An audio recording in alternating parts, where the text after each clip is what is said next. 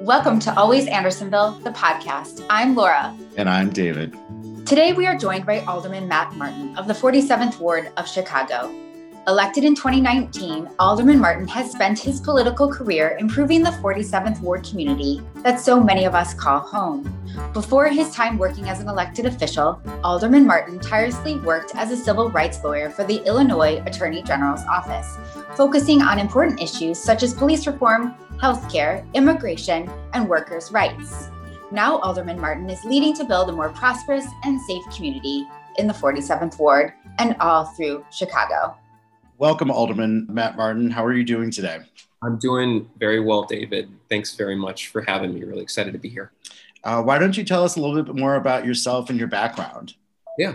So I am the relatively new alderman in the 47th Ward. I've been in office for just over two years, um, and it's been a very interesting and, of course, challenging time. Um, before being alderman, I was a civil rights lawyer at the Illinois Attorney General's office focusing on issues ranging from immigration to police reform to workplace rights. Um, before that, I went to law school at Harvard. I did my undergraduate work at Northwestern, where I was a jazz musician as well as a political science major. Um, so, a very interesting and fun combination and uh, I um, was born and raised in Tucson, Arizona. Um, my parents met while my dad was studying at the University of Arizona, and my uh, mom was working there. And so I, um, I, I am not a Chicago native, but Chicago has been home since 2002, and it's a, just a, a terrific place to, to live in, to work in, and I, I love my job. It's been a real pleasure serving the residents and businesses of the 47th Ward. So you came here for school. That's that's what brought you to the area. That's right. That's right. So I knew when I was graduating from high school that I wanted to double major in both music and then something academic. I wasn't sure which I wanted to pursue ultimately, but wanted to continue doing what I was doing in high school, which was a good balance of the both. And when I um, was looking at schools that offered terrific double degree programs, Northwestern was right at the top of the list. Great, great music, great saxophone professors, but also a really dynamic political science department that included um, a, a, real terrific focus on sub-Saharan African issues. My dad is is uh, from West Africa, a country called Niger, just north of Nigeria, and so being able to study issues that were pertinent to his home country, um, learning from professors who had spent time in and around Niger was something that was really important to me. So Northwestern was a terrific fit. And what do you think has kind of kept you in in Chicago? So a number of things. One, of course, the dynamic arts and culture scene. Um, we, we certainly have a lot of that in Tucson, where I grew up, but Chicago is is completely different. Um, and uh, it, it's just it was so refreshing to be able to go hear live jazz music when I first moved uh, to the Chicago area on a, on a daily basis. Um, that was that was fascinating for me and, and really enriching it also uh, presented the city an opportunity to um, take public transit and just get away get around in ways that didn't always involve cars. And so when you're taking the bus you're taking the train you're hopping on the metro you can just have a different experience whether it's someone you're riding one of those um, uh, vehicles with, or or just being able to read a book, listen to a podcast or music, um, and, and, just how culturally vibrant the area was um, and continues to be was was a real uh, appealing thing for me. And then lastly, even though I grew up in Arizona, I'm not really a warm weather person. And so today is, it's going to be a warm day. I think maybe upwards of 90 degrees, which is fine. But the seasons is just something that you don't get in in the part of Arizona where I grew up. So I, I continue to um, love the first snowfall, maybe not the last one, whenever that happens in April or May.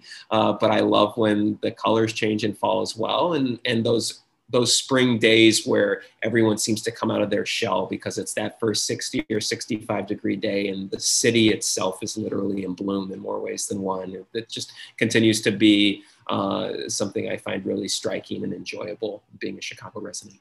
Okay, so you know, um, as a as a former civil rights lawyer, what led you to run for alderman? And then we'll kind of head into kind of what an alderman does. When I was working at the Attorney General's office, I worked on a case um, in, that involved police reform and public safety. So this was after the Laquan McDonald murder video became public, and the Department of Justice under President Obama came in, uh, did a very lengthy investigation, issued a very lengthy report talking about all the ways in which the police department was not operating in the ways that Chicagoans needed and deserved.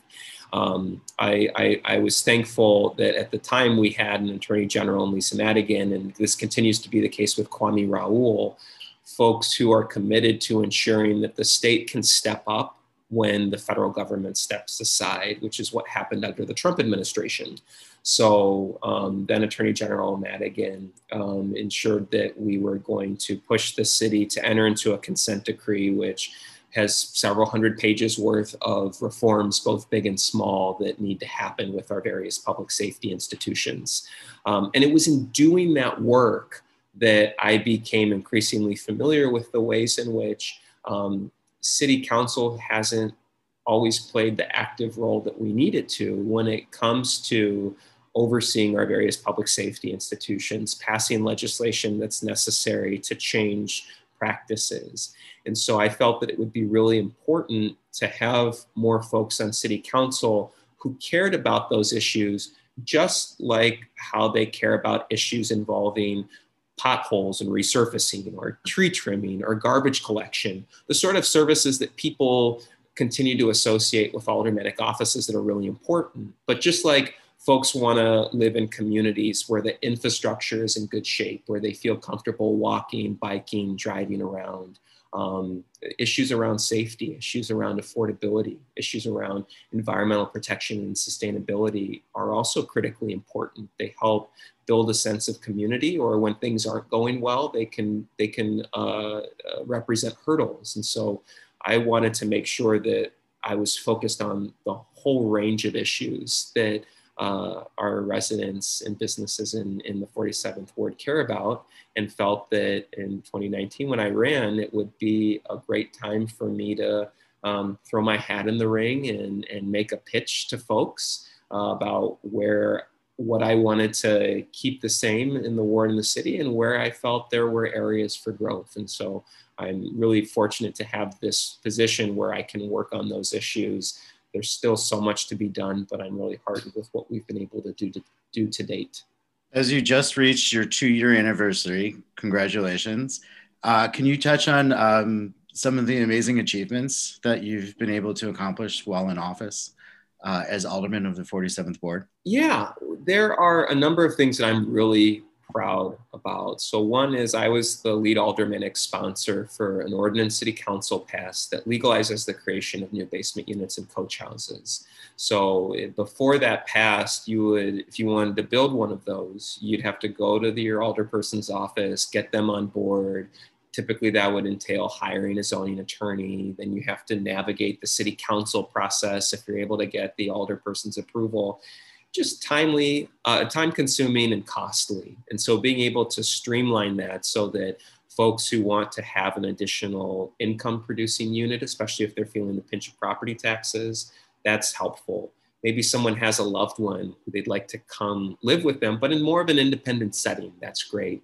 And we know also for our local businesses, in areas where we've lost density, especially due to deconversions of two and three flats into single family homes, that we need to maintain and replenish that density uh, so that we have the sort of foot traffic that our locally owned and operated businesses need to continue doing the great work that they're doing in our community. So I'm really happy about that. I'm also happy about uh, the ways in which we've been able to work with the community and developers so that when larger new developments along our retail corridors come up, um, that uh, we're seeing double the amount of on-site affordability. Um, so instead of 10%, it's been 20%, and we've been able to do that for eight developments to date. Um, I want to make sure that that continues to be a focus of our office because one of our, our important North Stars is ensuring that we're maintaining and expanding affordability. Another thing that we've been really focused on is um, environmental sustainability and resilience as well we get more standing water complaints, flooding complaints than any other part of the city. And so we need to think creatively about what we do at the hyperlocal level. So that can range from planting new trees to um, uh, building out our infrastructure more, replacing, say, our curbs and gutters so that drainage is occurring better. It, it also means clearing out our catch basins more consistently um, from leaves and other debris, especially when street sweepers stop sweeping before the final leaves on the trees have fallen. Um, so I'm really happy with the work that we've been able to do there. Um, and then lastly is around public safety issues. We've, we've really brought the community together with a lot of different meetings so that if problematic issues come up, if it's one incident or a series of incidents, or maybe questions that folks have, not necessarily about safety in our specific community, but in other parts of the city, we can bring violence reduction organizations to a meeting to talk with residents. We can bring folks from Area 3 detectives, the 20th and 19th police districts to talk about the work that they're doing. Um, so making sure that we're really talking about ways in which we can um, have the sort of safety institutions that, that we need in our community and beyond. And then lastly is the way that we've done infrastructure planning. Um, we, we are including a participatory budgeting process whereby we work with our youth council members to put together a short list of improvements and then have the community vote on them on an annual basis so that the ways in which we're improving infrastructure literally reflects um, the desires of, of residents through their vote. And then also making sure that we're spending more money on improving our sidewalks, making sure that bike and pedestrian safety continues to be a top priority because everyone benefits as a result we've certainly seen that during the pandemic as more folks are staying closer to home, patroning those local businesses um, that are immediately nearby. We want to make sure that their experience getting from point A to point B is a really comfortable one and an enjoyable one. And we've made some good progress in that. Can you expand a little bit more about the participatory budget and the youth council? Can you just explain kind of how that works? So when I got into office, we started up a youth council um, so it's a group of uh, students who live and or work in the ward. Um, they uh, are between eighth grade to seniors in high school and they meet on a regular basis and it's a it's very much driven by the the questions and desires of the youth council participants one of the things, however, that we did put on our on their radar was we want to make sure that they have a significant voice and a role to play in how we're improving the physical look and feel of our community. Um, that it's not just folks who are registered voters or folks who are 18 years and older, but folks of any age who are able to really weigh in on, on how our community looks and feels. So uh, over the last, uh, well, my first two years in office, each year we've convened the youth council to put together a short list of improvements in terms of their perspective. Um, what are things that over the, the, the, course of their days they would like to see improve or change. Um, this, this most recent um, iteration, uh, it's been a lot of focus around um, uh, crosswalks and, and other crossings adjacent to a number of our schools, making sure that it's safer for folks to walk and bike there. Um, folks have also mentioned the importance of, of, trees, and so that was one of the items that was on that short list as well, um, planting more trees throughout the ward. And so they put together that short list. We um, used that uh, as part of a survey that we make available to residents in multiple different forms. So we'll put it in our weekly newsletter, we'll put it on our various social media pages, we'll um, go to community events and do flyering. We'll go to our senior centers and make sure that we're handing out physical copies. Do the same at our libraries as well as our park district facilities so that we're um, collecting as much input from residents as possible. And we'll say, hey, here's the short list. We will spend up to X amount, say $150,000 on the things that people rank the highest. And so we'll just look to see what, what they want to prioritize and then we'll, um, we'll, we'll fund things accordingly. And um, what would you say is has been the most surprising result of this initiative, this youth council? Um, the ways in which the issues that they identified um, have been issues that um, older residents also agree with. There's not this this uh, uh, difference between well youth in our community are feeling one way about how we should spend menu funds or how we should improve infrastructure more generally and then older residents are, are feeling completely the opposite that there were on in, on multiple occasions folks saying yes i'm i'm so happy that this was an issue that was identified. And so the fact that regardless of your age um, you, you often have similar experiences with the the built infrastructure that that that um, comprises our ward and that um, you want to see things improved um, as a result, regardless of whether you're 14 or 44 or 84. And so it's just been really terrific to see so many youth in our community care about um, identifying ways to improve it, and that uh, the vast majority of residents who have had a chance to review um, their short list of priorities are like, yep, we're absolutely on the right track. Let's move forward with this. Matt, the 47th Ward has um, reached over a few different neighborhoods. Could you kind of uh, tell us the geographic locations um, of the 47th Ward and then kind of lead into the items you're working on now to help keep residents and, and businesses going and support and resources? What are some of the, the items you're working on uh, today? Yeah. So we, in terms of the boundaries of our ward, obviously they change every 10 years after the census um, figures come in. So we'll be redrawing the ward boundaries later on this year. Um, historically, it's covered most, if not all, of North Center, Lincoln Square, and Ravenswood. And then the uh, current iteration of the ward map includes parts of West Lakeview and Roscoe Village, as well as portions of Andersonville and Uptown. Um, so I, I, feel really fortunate that we have so many terrific businesses and chambers because when I talk with other colleagues, oftentimes their offices serve as surrogate chambers. And, and, while we want to make sure that supporting our locally owned and operated businesses continues to be a priority, we are really happy to partner with great chambers who are doing that work day in and day out. It makes our job easier and we're able to be more effective as a result.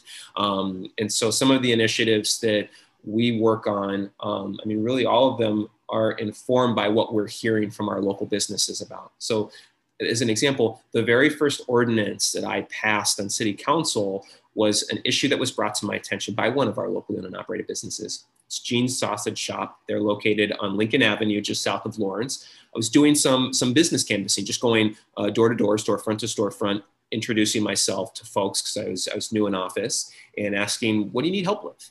And one of the owners of Gene said, "Well, we are not able to sell alcoholic beverages on the weekend, Sunday specifically, during the same hours as a, a, large supermarket like a Jewel or a Mariano's. And as a result, there are folks, especially around football season, who either don't come to us on Sundays or they come and they aren't purchasing certain items because they, they it's literally not lawful for them to do so. Um, that's a problem for us. We're losing revenue as a result, and this the, the margins in this uh, industry can be very thin. And so, so okay, I hear you. Let me get to work talked with my colleagues, talked with folks at the Department of Business Affairs, and we were able to get that ordinance, uh, introduce an ordinance and get it passed that lowers the square footage minimum for folks who want to sell alcoholic beverages during particular parts of the weekend so that Gene's can have a more level playing field when it comes to um, competing for customers with your larger supermarkets. And so it, that's just an example of what I want to make sure we continue to do, which is listen to what our, our businesses are saying, what they're asking for, and figuring out the, the best way to um, achieve those end results. So more recently, we've introduced legislation to uh, make it easier for folks to have walk-up windows if it's a, a place that is serving food, um, and especially if it's adjacent to particular plazas or, or, or, places that have high pedestrian foot traffic. Um, it's important that we are are, are, are given our businesses all the tools that, that they can get in order to be successful we're also working with um, uh, the, the, mayor's office and other entities around uh, an, a, a, big package, a suite of uh, business reforms um, called Biz Strong. Um, and one of the things I'm really excited about in there is loosening the restrictions around A-frames to make sure that folks can, um, who, who have businesses can, can advertise in more ways than one and just make sure that folks are aware of the, the great services and goods that they're offering. Um, so we just want to make sure that oh, whether it, it concerns big issues or small issues, that we're being responsive to our businesses, their needs, in part because our various corridors are a big reason why folks move to and stay in the 47th ward. They like walking up and down Clark and Andersonville. They love walking up and down Lincoln Avenue and Lincoln Square and North Center. And so we need to make sure that we're continuing to keep those areas uh, as vibrant because it's everyone benefits as a result. And you, um, you know, talking about Gene's sausage shop and the and the problems that it kind of happened prior to the pandemic, you know, was just one of the ways that you know you see the disparity between kind of big box shops and like the smaller shops. But obviously, the pandemic highlighted the, that disparity even more, where we saw, you know, our local businesses having to kind of close down and stay shut down while big boxes were allowed to stay operational. Um, how have how has the pandemic changed you as a person, and how have um, how do you think it's changed the community? What have you noticed? So for the community, I think it's really strengthened bonds that already existed because we've had folk everyone struggled in one way or another and some folks have struggled tremendously whether it's um, contracting covid themselves losing, losing a loved one to the disease uh, losing part or all of their income for a period of time. Um, and to see the ways in which our community has come together to support one another has been incredibly heartening. Um, some of the ways in which I've, I've seen that happen uh, in, in, in, in, an especially moving way has been how we've supported our, our food pantries. Um, so in the ward, we have places like Common Pantry, which is in the ward, um, the Friendship Center, which is just outside of the ward on, on Lawrence Avenue. And they've just been inundated with offers to support financially, with food, with services. So folks recognizing that we need to step up to the plate. If we've been able, if we're in a position where we're managing the pandemic okay, especially financially, we need to make sure we're paying it forward because there are folks who say if you're in the entertainment industry, um, first to close, last to open, um, folks have struggled. And so food security is one of those issues that you don't hear enough about um, because it's oftentimes not as visible as the problem um, exists in practice, but it's, it's something that folks have really come together to support those great institutions. Um, so it's been great to see that, to see also our different organizations shift to a, a, a, more virtual way of engaging with one another, whether it's um, our neighborhood associations continuing to cultivate that sense of community or businesses finding uh, new and different ways to communicate with one another as well as with um, current and potential patrons. So folks have just been resilient in ways both big and small, which has um, made my job uh, easier in some ways, but more importantly, more fulfilling because I know that there are so many folks who I can reach out to um, to ask for a support from if there's someone else in the area who's in need and we need to connect them with that. When it comes to me personally and how how the pand- pandemic has affected me, I, I would say I have um, even more appreciation for the job that I have, um, the fact that day in and day out I get to work um, to, to, to, help make people's lives better, um, to be creative in doing that, um, to just have a job generally and to have job security, at least knowing that I'll, I'll be in office for, for a four year term. Um, that was something I, I, was and continue to be incredibly thankful for, given, especially at the outset of the pandemic, how many folks were struggling financially and then the very thankful for my family. I've got two young kids. Um, they one one is in daycare, um, the other is is at our local CPS school. And so for most of the pandemic, they were at home with us, and it was just absolutely wonderful to spend time with them, to be able to see them um, grow in ways that I might not have appreciated under more normal, normal circumstances it obviously was tremendously challenging to help a toddler navigate just becoming a person, and then our our, our older uh, child Isaac, um, just navigating remote learning. Um, but I just I just really was profoundly thankful for the relationships that I had, both family and friends, because with all the stress that we've all endured over the last 15 plus months to have loved ones who are constantly there, a source of support is, is something that will always be with me. And you mentioned remote learning. Um, and I'm wondering, you know, what kind of shifts do you think that we will make, you know, as a city government um, and the way we kind of operationally handle handle like should we ever enter into this again right? And we saw the disparity there too of of the remote learning and the access to the internet access to technology. Um, kind of do you see anything shifting or people recognizing that as well? And and for the the children that depended on the school systems for their meals um, how do we how do you see that kind of you know changing or shaping the way we manage manage kind of crises in the future? Mm-hmm.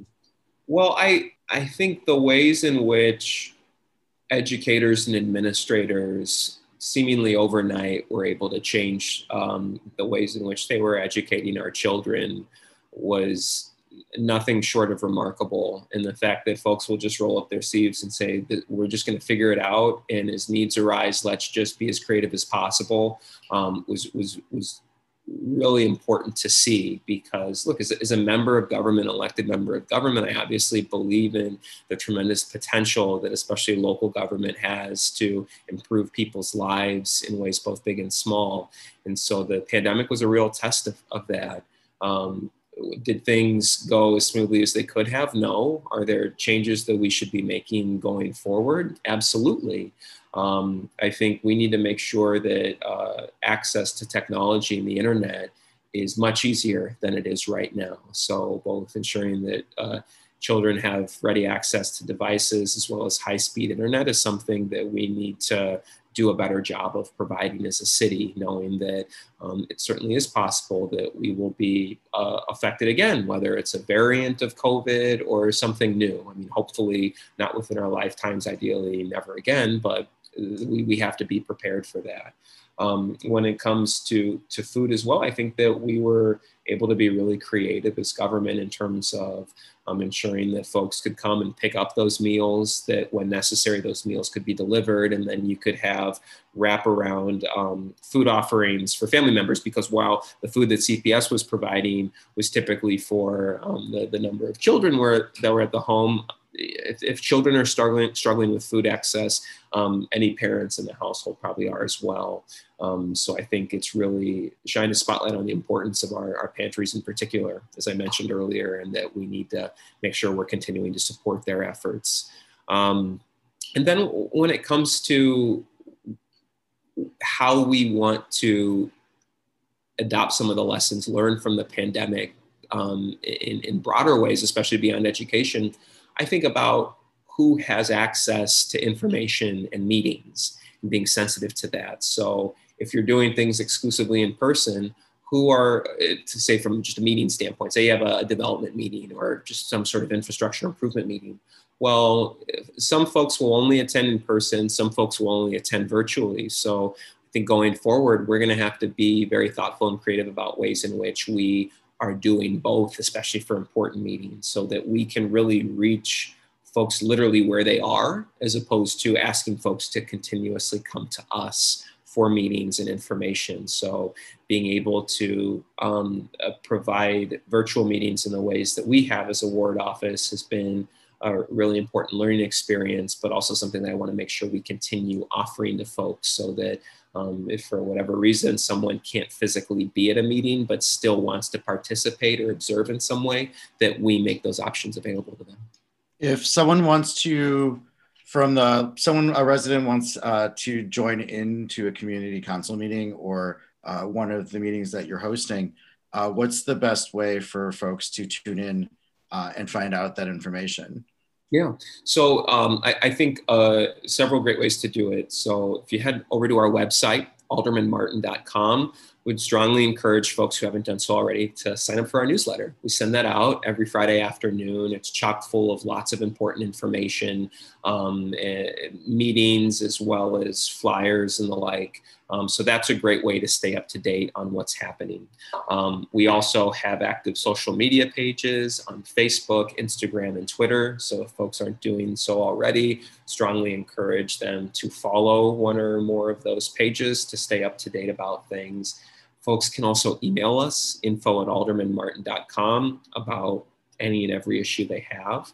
And then our phone number, 773-868-4747. We're also responsive in that way. So whether it's calling, emailing, swinging by our office located at 4243 North Lincoln, just we're trying to make sure that we're making ourselves available to folks in all the ways we can. And with that, will you tell us um, a little bit about your team? Yeah, so we have a number of terrific uh, staff members. My chief of staff, Laura Reimers, um, uh, manages the day-to-day operations of the office is the person who takes the lead on responding to emails scheduling requests for me as well as some of the bigger policy initiatives that we're doing at the local level as well as city council michael sewell who's our director of constituent services uh, manages a whole host of issues. It can include garbage collection, tree trimming, um, issues around our parks and public spaces. He's currently out on paternity leave, but will be coming back soon. We're really happy that he's got a new addition to his family and he's been able to take that time to spend with them. And we'll, we're really looking forward also to having him come back. Andy Aguilar is our um, Associate Director of Constituent Services, runs point on um, uh, various water issues as well as our, our primary our primary liaison for our businesses. Um, last but not least is Josh Mark, who's our director of infrastructure and development. So repaving, um, replacing sidewalks are right in his wheelhouse, as well as development proposals that we get from both a residential and a commercial standpoint. Um, so that's our core team right now. Um, we have a group of terrific interns for the summer who we're working with, um, and it's just been a, a, really terrific group of individuals to uh, collaborate with over the last two years. And we're about to head into, we have some rapid fire questions for you that are a little bit more fun. But before we head into that, what is kind of one thing you would like people to know or understand about the way City of Chicago government works? So, one thing that's changed over the last maybe two decades is aldermanic offices uh, do a lot less in the way of directing how constituent services are done. It used to be the case that we could decide when trash was picked up and where, um, we, we, would have a lot more control over snow plows, a lot more control over tree trimming. Really, those core constituent service issues that folks reach out to the office about most frequently. That that continues to be something that's changing. So it's become more centralized. Our city departments uh, really running point on the day-to-day coordination of that we still work incredibly closely with them, letting them know, hey, here are problem issues. It could be a single issue, it could be a collection of issues affecting lots of folks. Um, so we have uh, great working relationships with all of our departments. But I, I do think that um, our offices dictate less to the various departments about what needs to be done and when than than some folks um, might know. And so I think it's just as important um, that our our commissioners, the mayor's office, the mayor herself, um, be recognized as playing a leading role when it comes to the coordination and delivery of city services as our aldermanic offices, where we really have a partnership here. And um, while we're happy to continue being on the front lines of fielding those requests, um, we, we don't perform or direct those services ourselves. Um, so we're really in the process as an office and a council figuring out ways in which we can uh, provide better lines of communication and ensure that those services are provided in a more effective and timely manner and, and a good recent example being the 311 system that we've stood up. It's, it's working well. It's certainly not perfect, um, but that is, provides an opportunity for folks to more directly interface with the city departments that are, are doing a lion's share of this work. Personally, I'm a big fan of the 311 app, and I have like 60 requests out. Because it's super easy. And if you see a light that's out, you can just report it.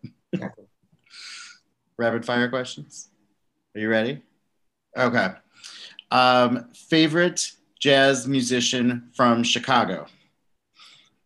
Wow. Um, I might go with Von Freeman, someone, uh, a, a, saxo, a tenor saxophonist um, who unfortunately passed away uh, several years ago, but was was huge in the jazz scene here, a local icon and legend, and someone who I had the privilege to perform with and, and study with over a short period of time at Northwestern. Yeah, we didn't we didn't ask you during the main questioning about about what instrument you play, but you play the saxophone. That's right. So you, you have a favorite piece of music that you like to play? It's a great question. So there is an album um, that Joe Henderson, who's another saxophone player but not a Chicago native, if memory serves, um, recorded in the early 1990s. It's called Lush Life, the music of Billy Strayhorn, who was a close collaborator with Duke Ellington. And I love the way in which he interpreted a lot of those Billy Strayhorn uh, charts and love playing those charts thinking about how would joe have played this or how did he play this on the recording and trying to emulate that as as best as possible. Um, so things like uh, take the a train isfahan are, are really wonderful uh, pieces and joe did a marvelous job of interpreting them favorite jazz hall either still around or um, memory serve, like Green Mill, uh, Kingston Mines Blues, um, Thalia Hall. I'll list two. Um, so locally, Green Mill, hard to argue with that. Just an absolutely beautiful venue, terrific history.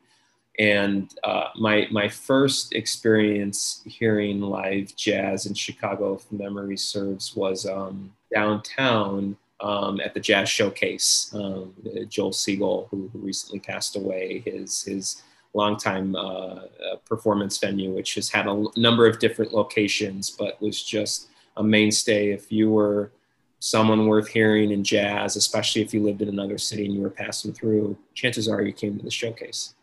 All right. Well the city is is opening back up. Is there anything what's the thing you're most excited for most looking forward to this summer that maybe you missed last summer? Or is there anything new you want to experience uh, during a chicago summer? I am looking forward to um, taking in as much art including music and theater as, as is possible we have uh, over the last several weeks really reopened in a rapid fashion. And so i'm not sure exactly how quickly some of our performance venues are going to be able to turn on a dime because a lot of them were planning to really reopen in a more fulsome way in the fall. So um, to the extent they're able to move up some of their timelines especially music performance venues plays it's a little bit more challenging I, I, I, just really am looking forward to making up for lost time and consuming as much of that uh, local art as I can.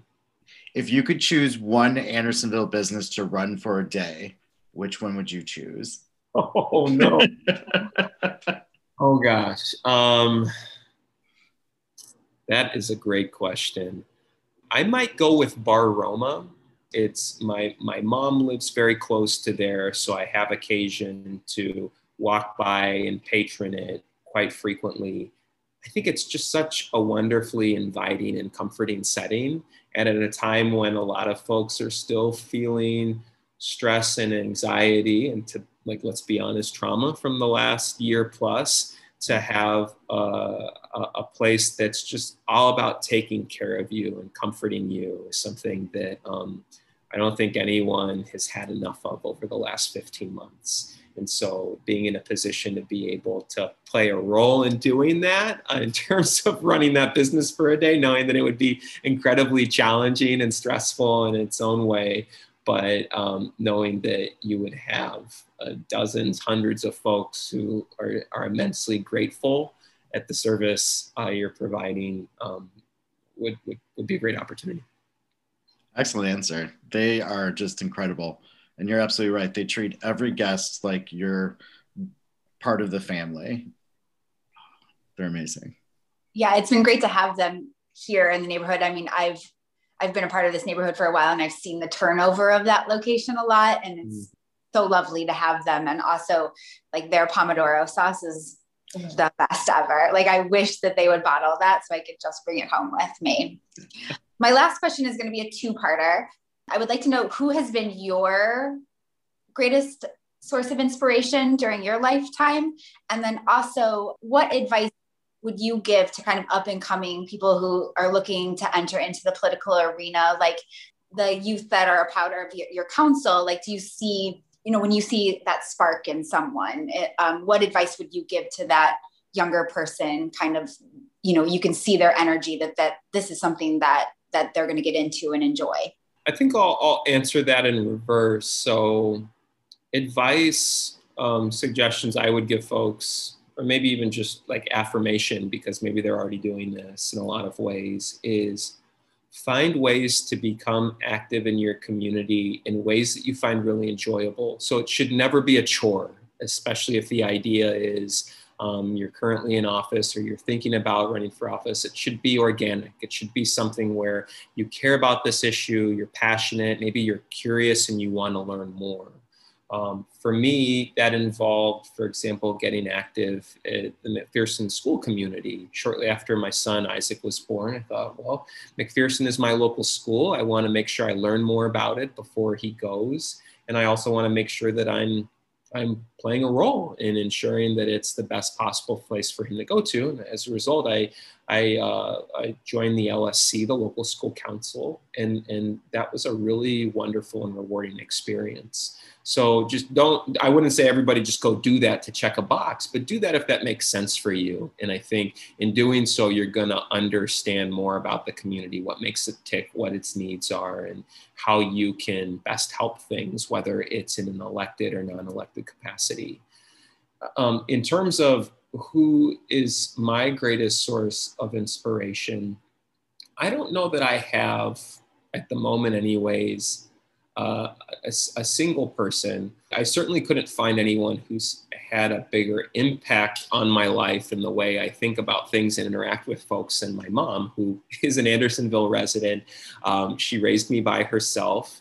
And among her many terrific traits is the fact that I think that she's an exquisite listener, incredibly empathetic, and always strives to see the best in people, even when they might not be at their best in that moment. And it's something that I, I, I do my very best to keep in mind as I'm communicating with folks in and around the ward, especially it's, if it's about problems where they're very passionate and very upset about something, or maybe we, we disagree um, and I'm trying to understand where they're coming from. Um, and even if they're communicating in ways that I'm, I'm are, are challenging for me, um, knowing that they are at their core good people, and we just need to figure out a way to move things forward in a way that that is is is fair. Um, so I, I, I will always um, strive to be a better person in the ways that I find my mom is um, in terms of how she listens to and communicate with folks because it's just such an important aspect of my job right now and it's just the sort of person i want to be as we're coming to a close now uh, on this interview is there anything that you'd like um, to say directly to those who are listening I think it's so incredibly important that folks continue to find ways to support their community in any way that feels authentic. And community, really broadly speaking, we're not just talking about Andersonville or the 47th Ward or necessarily even the city of Chicago, but I mean, just find a way to, to be around other people in a way that you find comfortable and to just give back and support. So, um, it can be volunteering to pick up trash. It can be supporting our small businesses. There are just so many ways in which folks can um, continue to support one another, and we're all going to be better as a result. And if anyone is struggling to figure out a way to do that, contact my office. We have lots of suggestions, can put you in touch with lots of folks to make sure that you can find something that's a really good fit for you. Well, thank you, Alderman Martin, for joining us today. It's been a pleasure to have you on.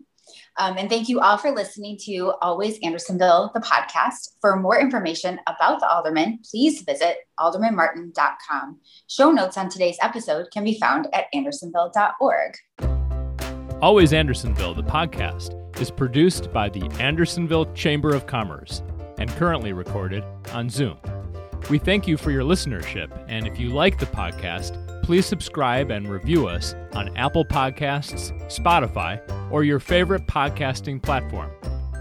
We are also actively looking for podcast sponsors to sustain our projection. Please email us at info at andersonville.org for more information.